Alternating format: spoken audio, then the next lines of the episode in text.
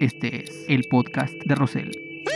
Tercero y largo para los acereros de Pittsburgh. Tiro de esquina en favor de sus guerreros del Santos Laguna. Hogan atrapa al último guerrero y lo lleva a la esquina. ¡Pero la rola, Chor! A segunda uno. A primera.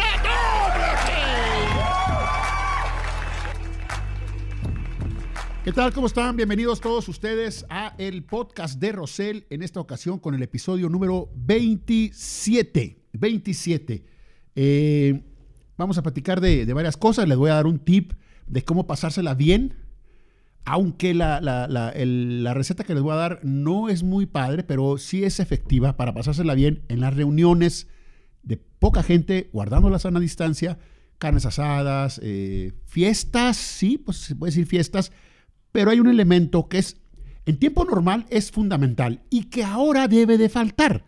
Los dejo así con, ¿what? Y luego regreso. Bueno, ahorita vamos a hablar sobre ese 27, mendigo Rocco.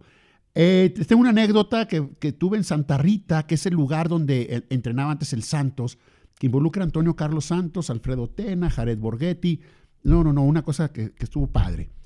También aquí, aprovechando que está Rocco, que sirva de algo el güey, es, un, es alguien eh, que vivió esto ahí, ahí en su, en su trabajo, que es la muy buena respuesta que dieron los directivos de, la estación de Éxtasis Digital, que ahora ya se lleva, tiene otro nombre, pero que eh, decidieron no cambiarla a grupera y dejarla en el pop rock en inglés que todo mundo les, apreciamos aquí en la comarca lagunera.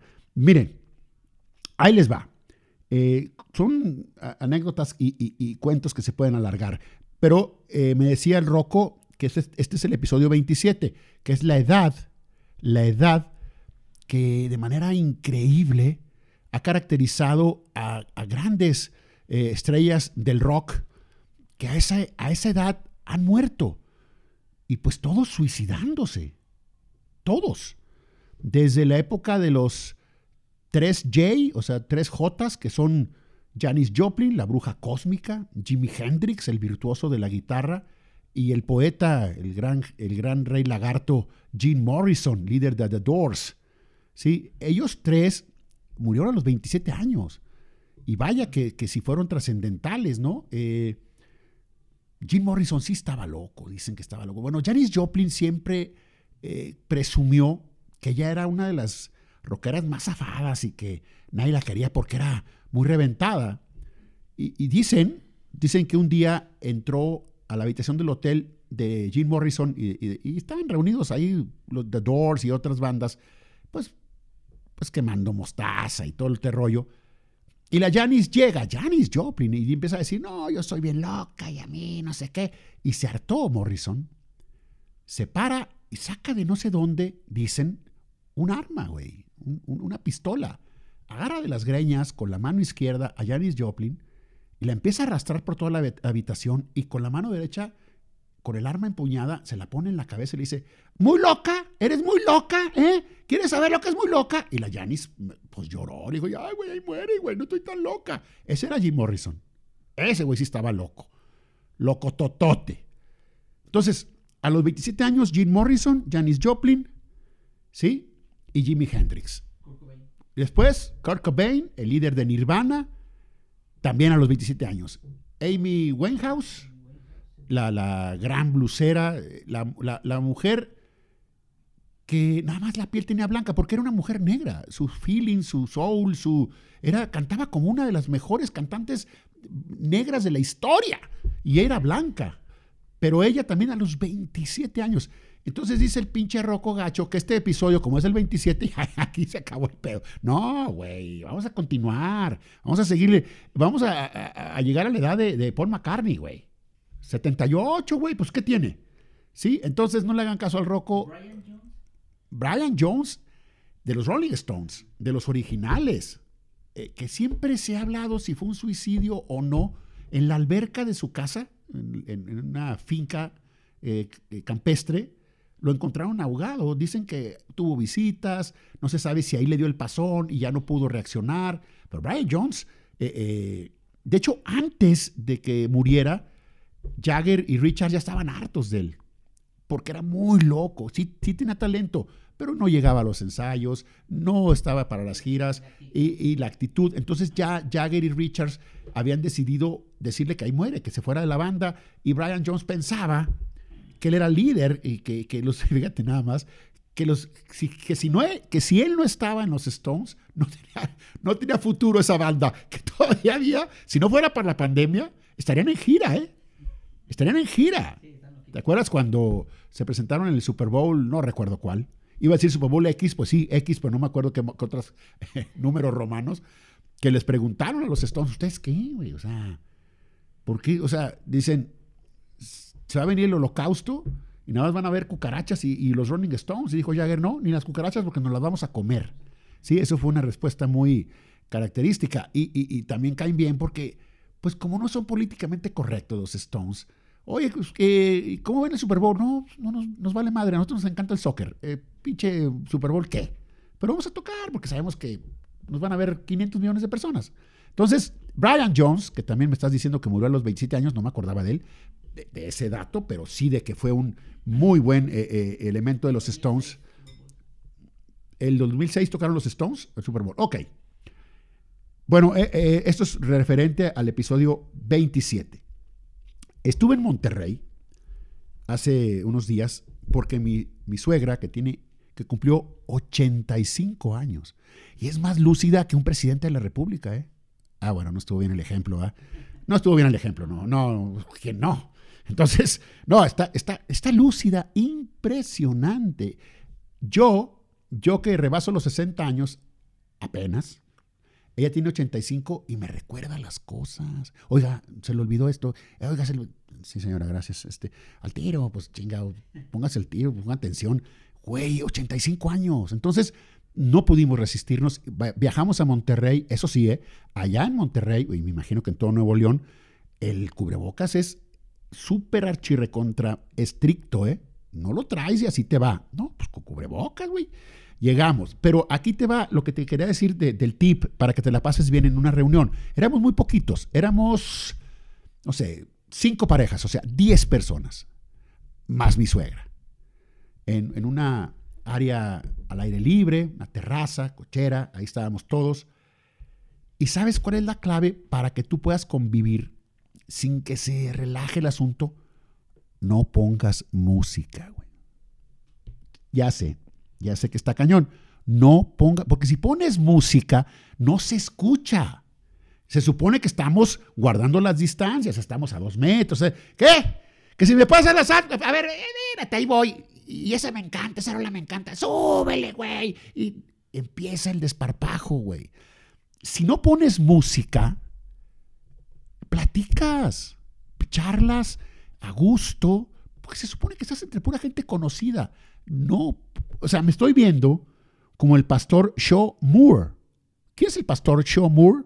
El papel que hizo John Lithgow en Footloose. Footloose, la película de 1984 que dirigió Herbert Rose, que se trata prácticamente que en un pueblo pequeño rural de los Estados Unidos, como hubo un accidente de unos chavos, prohibieron la, música y, el baile, güey, el pastor. Y Kevin Bacon, que viene de una ciudad grande, que es el papel de, que se llama Ren McCormack, llega y dice, ¿cómo, güey? No, no se puede bailar. No, no se puede bailar, güey. No se puede bailar. Sale Lori Singer, que sale de la chava que es su pareja, y sale Sarah Jessica Parker. Es una de las muchachillas ahí que hacen el desmadre. Y sabes también quién sale, que es de muy amigo de Kevin Bacon, el hermano de Sean Penn, Chris Penn, que es como un vaquerote, que, que, no sabe bailar. Ay. Sí, exactamente. Y muy buen papel. Eh, este Chris Penn lo enseña a bailar Kevin Bacon. Sí, torpe, torpe, torpe. Medio que se defiende al final con la rola fantástica de Kenny Loggins de, de, Footloose y, la, parte final. Entonces, eh, yo, yo ahorita me estoy viendo como el pastor Shaw Moore que está prohibiendo la música. Sí, no pongan música porque la música es pecaminosa, güey. Es el mendigo chamuco. Ándale, güey, esa me gusta. Ven, te vamos a cantar la dúo. No, güey, la zona dice, ¡ah! Y ahí van los cubrebocas y se abrazan y por el día en que llegaste a mi vida. Oye, Julia, que se llama mi suegrita, esa se la quiero dedicar. No, güey, no pongas música. no pongas música. Y, y todo es, hola, ¿qué tal? ¿Todo bien? Sí, todo bien. ¿Me pasas la sal? Sí, claro. Y todo tranquilo. Y, te fijas, eh, eh, llegamos, ¿qué sería? A las 8 de la noche y nos agarró casi la 1 de la mañana y, eso sí, sí nos echamos nuestras cheves y un vinito y todo, pero, pero en un ambiente bien relajado, sin música. Si tú quieres tener una reunión en tiempos de pandemia donde no haya mucho riesgo, no pongas música. Se chingó la música por lo pronto. ¿Sí? Ay, no, que compré una bocina de Alexa. Pues ni modo, güey. No, Alexa ese día se va de vacaciones. ¿Sí? Es un tip bueno, ¿eh? Traten de hacerlo. O sea, lleguen, eh, van a llegar a una reunión y dicen, oye, güey, la bocina, pues nos recomendó el pinche Rosel que no, no le hagas caso así, güey. No, güey, no, háganme caso y van a ver que les va a ir bien. Por cierto, la, la película esta de Footloose, que siempre me pareció muy charrona en cuanto a presupuesto, la investigué, güey. Le gastaron 8 millones 200 mil dólares a toda la película, güey. Pues poco. Y ganó 80 millones de dólares, güey. En- en- estoy hablando del 84. Y, y- y fíjate que John Lithgow, que es el papel del pastor, después nos, nos sorprendió a todos haciendo un papel de un güey, pero delirante, desenfrenado en la tercera roca del sol. No, no, no, un pinche loco. No, no, un pinche zafa, una actuación de un loco. Es- son, son extraterrestres. Creo que, creo que él es una mujer. Eh, o no sé, que en su planeta era una mujer y aquí llega y es un. No, una loquera, una loquera. Bueno, John Lithgow se, se- la, la- la abordó. Sí. De la chava, de la chava. Y es el que prohíbe, porque unos chavos se habían ido a otro condado y cuando vienen de regreso en un puente tienen el accidente y se mueren. Entonces deciden eh, prohibir la música y el baile. Sí. Mete, una, mete, mete un pleito, mete un pleito y lo gana en la corte. Y al final, en una bodega, la adaptan todos los chavos y viene la escena fantástica. Después, años des- muchos años después, Kevin Bacon lo- lo- lo invita a Jimmy Fallon. Y, y- y Jimmy, y Jimmy Fallon aparece a cuadro y dice, bueno, señores, con la novedad que hay un nuevo edicto aquí en la ciudad, es Nueva York, no está Jimmy Fallon, y saca así un edicto tipo, tipo los de Robin Hood de la Edad Media. A partir de hoy se prohíbe, y entonces se ve eh, eh, en una toma Kevin Bacon en el camerino. ¿Cómo? cabrón? Y luego sale, hacen todo el show, y, y Kevin Bacon, o sea, obviamente más ruco, pero, pero igual de delgado y bueno para bailar. ¿eh? No, no, no, muy padre película, y vino acaso porque yo estoy haciendo el papel de Shaw Moore, John Lithgow, prohibiendo la pinche música en las reuniones familiares, porque es fundamental para que la cosa esté tranquila. No estoy prohibiendo el alcohol, eh. Eso sí, no, güey. Eso sí, ya, ya sería la. No tomen, no, ni madres. No, no, no, échense unas, claro. Pero no pongan música, porque es el detonador al desorden. Sí, sí, exactamente. Si vas a aprovechar, es buen. ¿Cómo se llama tu carnal? Robert, lo voy a contratar, ¿eh? Te voy a correr a ti, güey. Lo voy a contratar y voy a correr a ti. No, ¿cómo que no te he pagado, güey? Pues ahí tienes los vales, nada más que esta, esta- son los vales que vas a cobrar después. No, mi Robert, tú vas a... Es cierto, güey. Además es esto. Se ven muy pocas veces. Por fin se reúnen. ¿Y para qué pones música? ¿Verdad? Platiquen. Sí, y una obra, una obra también que tuvo éxito en Broadway. Lo, lo del remake no, no, no me suena, no me suena mucho. Oye, bueno, ahí está el asunto. Ahora vámonos a, a lo que aquí Rodrigo Rosales se va a jugar la chamba, güey.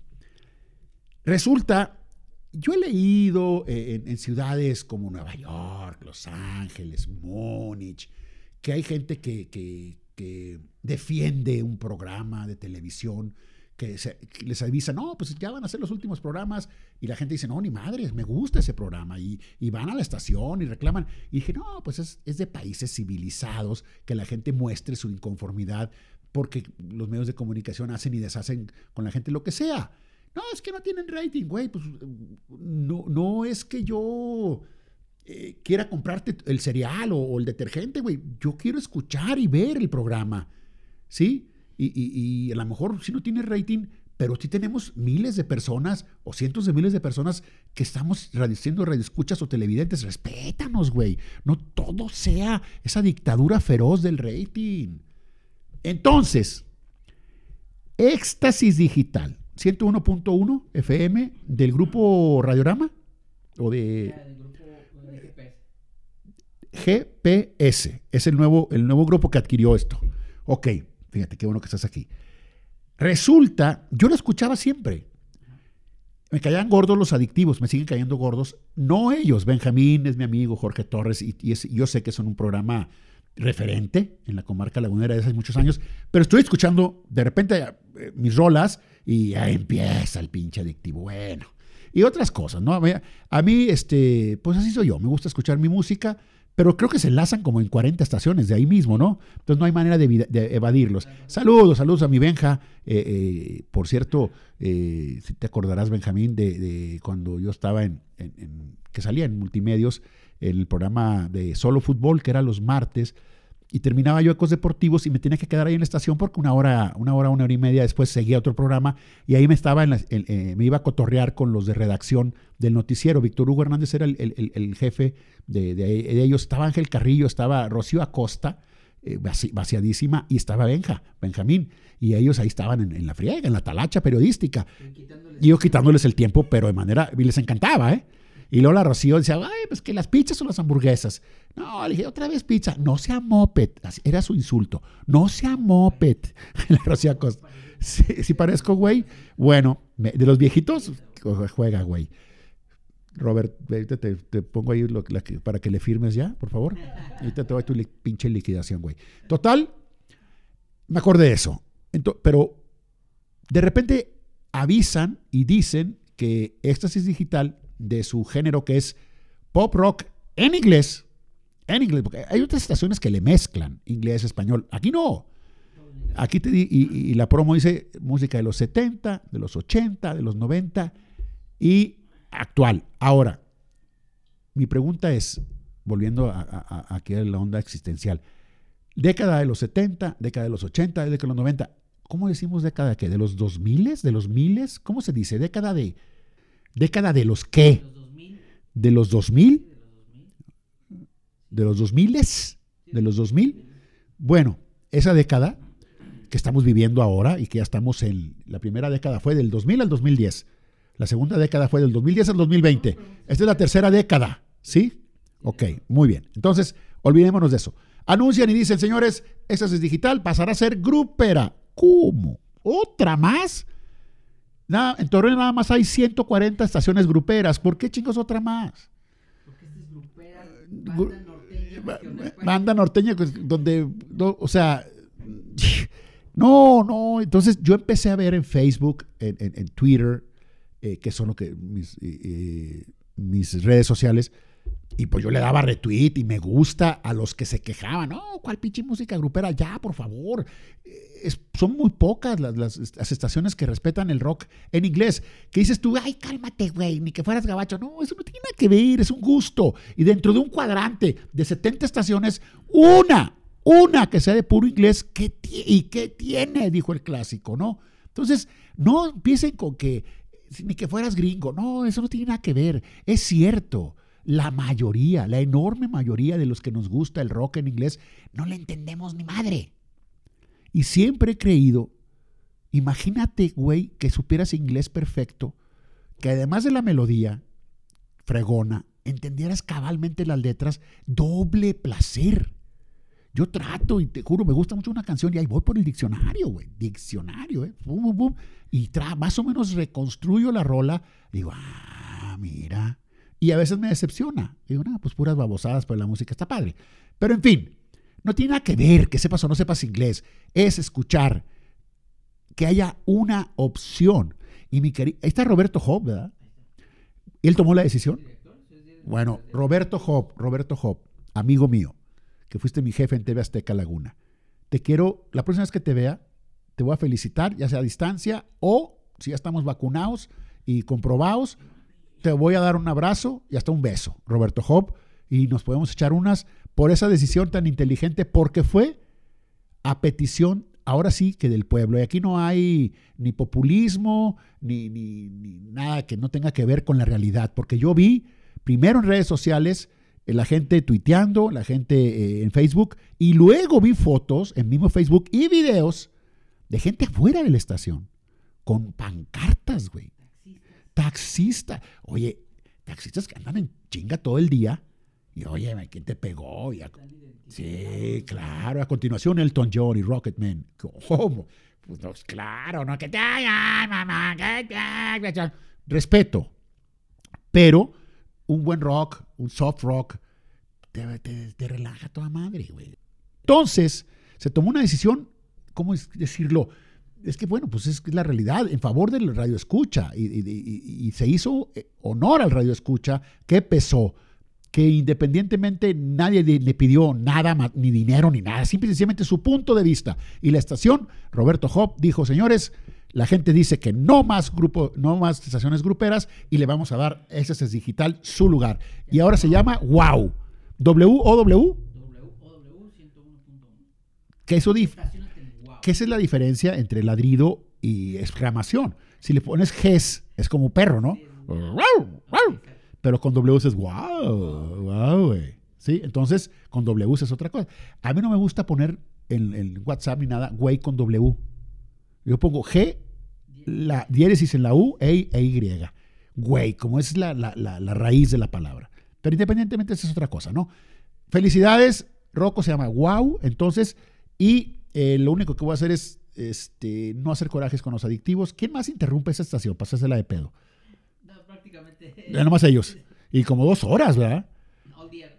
Bueno, está bien, yo sé, pero eso es en la tarde, ¿no? Como a las entre el, el- entre una y tres, ¿no? Es el- De 1 y 3 es el. sí, ok, muy bien.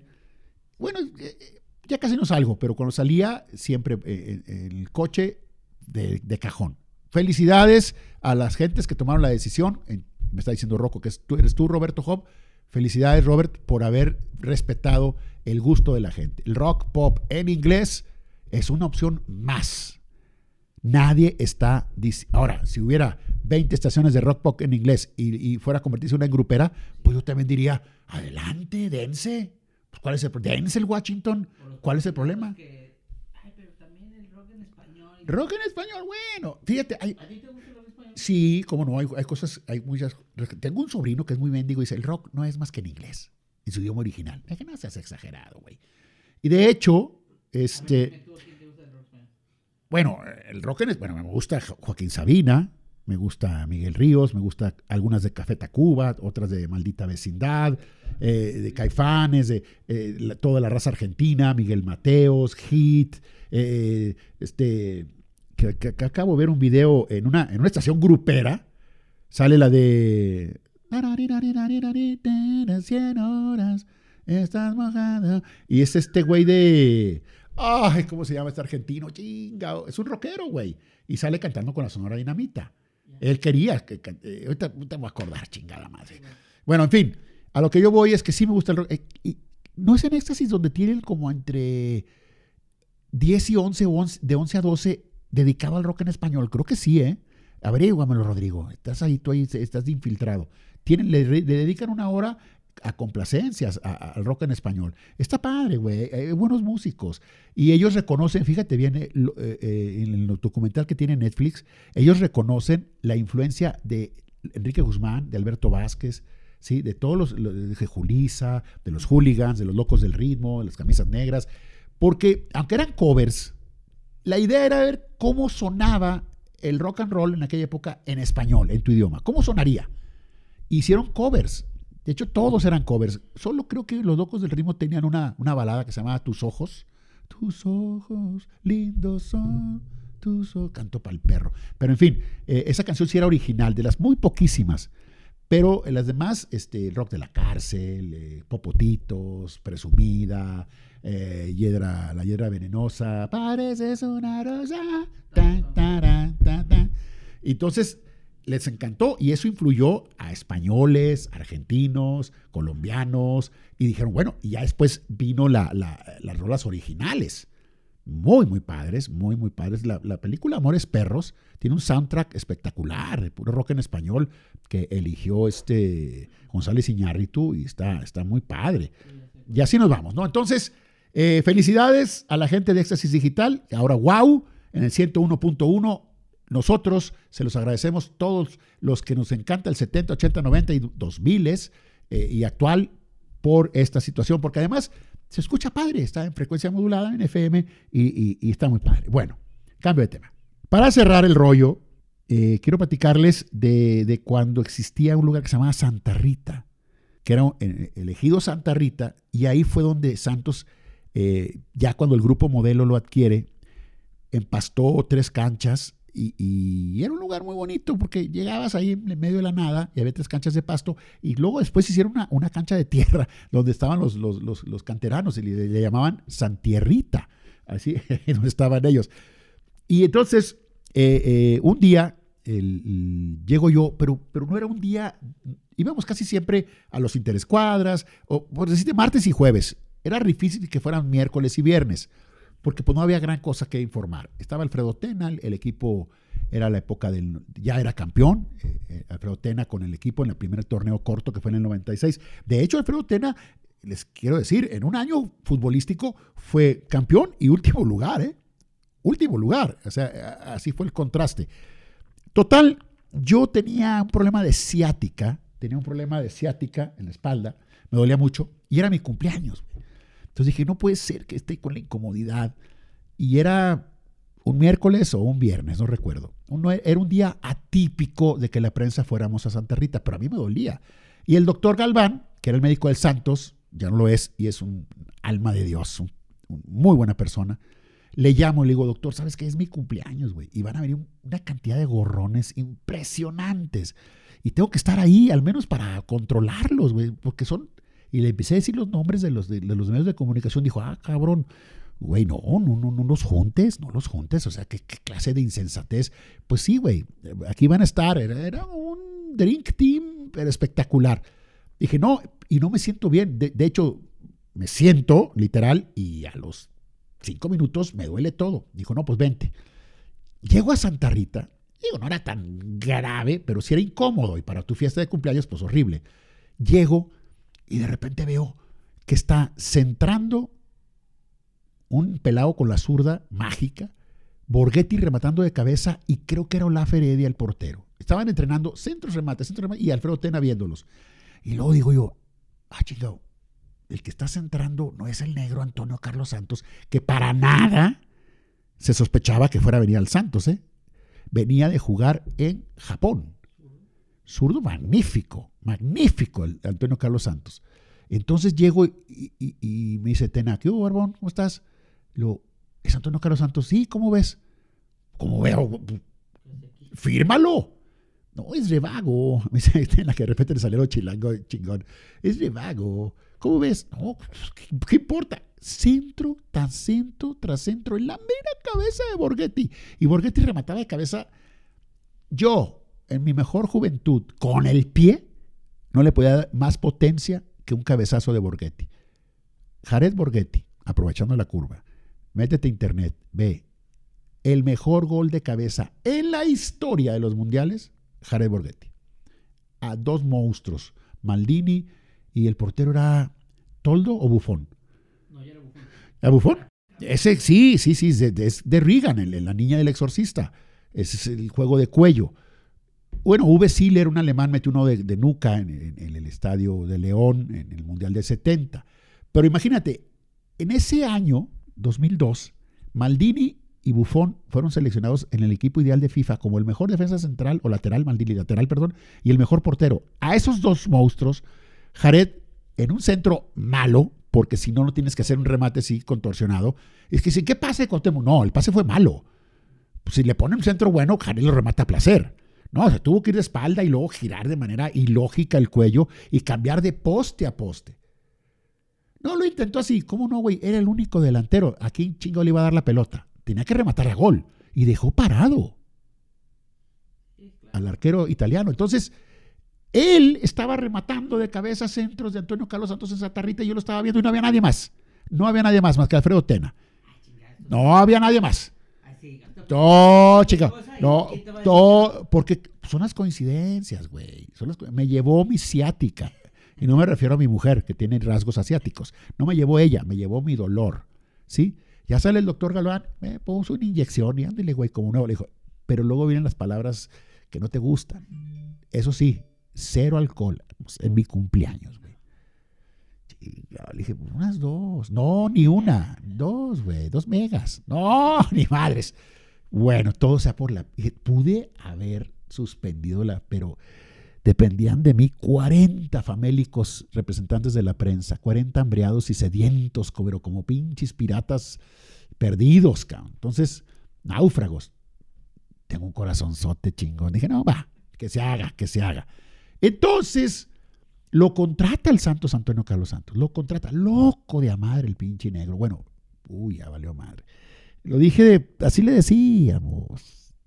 A Edson Cavani en la Liga Premier lo castigaron porque agradeció un mensaje de un amigo de él y le dijo, sí, negrito, gracias por tu mensaje. Y lo castigaron. Yo no lo dije con esa intención. Así él, él mismo dice, soy el negro Santos. ¿Sí? ¿Ok? No lo vuelvo a decir, pero en fin. Entonces lo contratan y agarro yo a Juan Alfredo Gómez, mejor conocido en, los- en las barandillas como el Ringo.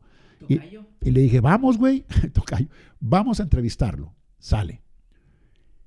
Y lo estaba yo, no, que no, todavía no, y que todavía no. Entonces me, le digo, ya, güey, ya, es- está bien, pero te esperas a que termine el entrenamiento. Y la chica, sí, está bien, estamos el Ringo y yo. Yo traía un garrecho, güey, le decía yo, un citation, un carro, güey, una chafa. Se le chingó la reversa, fíjate, y todavía así yo andaba en él. Te tienes que estacionar en las esquinas a mero adelante, si no, ¿cómo, güey? Si te, si te encerraban, ya, déjate a tu casa, güey, a ver mañana que se quite el coche de adelante y a ver cómo le das. Pero bueno, este güey te ya traía un BMW. Y entonces me dice, sale pues, vámonos a la casa, a, a mi casa, y ahí me hacen la entrevista. Órale. Wow, se sube a su coche, ¡brum! sale volando el desgraciado, y yo atrás, ¡brum! y de repente, ¡pum! se paran un expendio, en un modelorama, el negro Santos, Antonio Carlos, y nosotros atrás. Salió con, no sé, cuatro sixes. Nos aventó literal dos sixes, órale güeyes, y dos sixes para él. Y ¡fum! Vámonos. Sí, ya me conocía. Y ahí, ¿cómo, güey? Y ahí vamos, y llegamos a su casa, que era una casa que rentaba mucho el Santos, desde Patricio Fernández, Fernando Quirarte, la casa en el campestre que daba al campo de golf. Sí. Sí, que todos llegamos a ir. Entonces nos sentamos, el Ringo le quiso echar mucho aceite con una lámpara y que ni me agarraba bien, y la madre, y pedero, puro pedero. Entonces se sienta el negro y, ya nos echamos una, sacó una botanita. Y como que no tenía muchas ganas, pero como yo ya, ya había, me lo había postergado tantas veces que a él le dio pena. Y entonces pues, ya nos echamos unas, este, él sacaba estratégicamente vasos que no eran de cristal para que no se supiera que estaba tomando. Y estábamos ahí a gusto. Oye, Antonio. Y de repente pasan unos güeyes jugando golf. Y, y, eh, le dije, oye, Antonio, este, jamás tuviste alguna posibilidad de estar en la selección nacional de Brasil. Dijo, yo sé que, que está difícil, pero pues tu talento. Y, él, y, él me había platicado fuera de cámaras que, que una grilla y que alguien lo había. Entonces quería que dijera eso. Y en cuando me va a responder, el mismo mendigo Antonio Calzón dice, ¡Ey! ¡Hay lugar! Y los golfistas, sí, claro, güey, vente. Se quedan en su casa, ahí, ahí hay un chingo de cervezas más. Y, o sea, se mete, o sea, agarra su, su, su chingado, ¿cómo se llama? La bolsa, con, lo- con, tú fuiste Cadi, ¿verdad? Sí, los vas, ay, ese chive. Y llevaba eh, un... El sandwich, el 99, el ride y el, y el pod. ¿Cuál es el pichi, güey? Que para sa- salir de la, de la arena. ser. Ok. Ese hinche no, Roberto, estás despedido. Se queda este güey. Entonces, se fue el güey. Se fue. Y nos quedamos, llora, güey.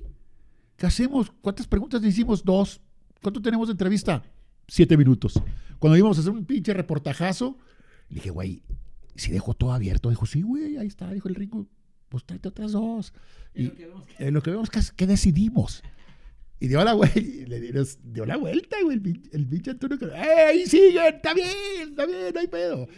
Y aquí- no, no, ya, nos tomamos unas más. Y claro, nos llevamos unas para llevar. Y, y ahí murió, ahí murió. Pero esa fue la anécdota de, de un virtuoso del balón, como es Antonio Carlos Santos, que, goles hizo, la verdad.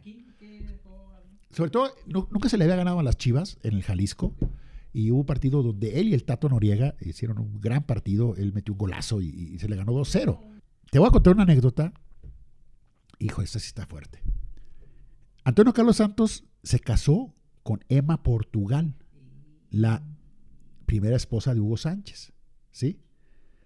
Y cuentan una anécdota. Te voy a contar así. Este, eh, no sé, no sé, eh, Hugo, no sé si estaba con el América y Antonio Carlos Santos, ¿con qué equipo estaría? No sé si con Santos, no sé. A lo mejor Santos no, no me acuerdo bien. Un tiro de esquina y Hugo Sánchez le da un codazo a, Antonio Carlos Santos, pero codazo. Puede ser Veracruz, un codazo por roja y sacan a Hugo Sánchez. A la madre.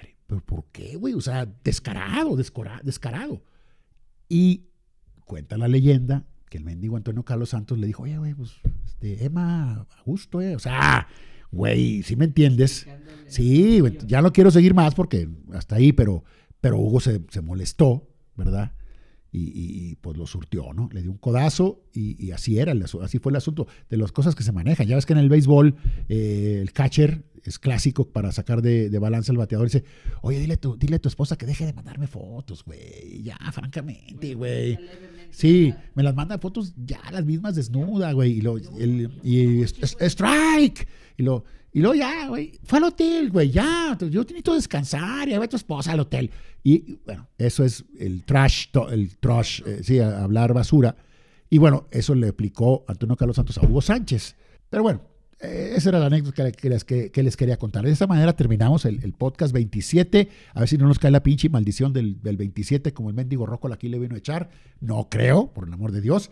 Y gracias por haber escuchado, por haberse entretenido un rato. Ya recuerden que aquí estamos para el 28, el, y no de febrero, sino el episodio 28 de la próxima semana. Que estén ustedes bien, el podcast de Rosel llegó y llegó para quedarse.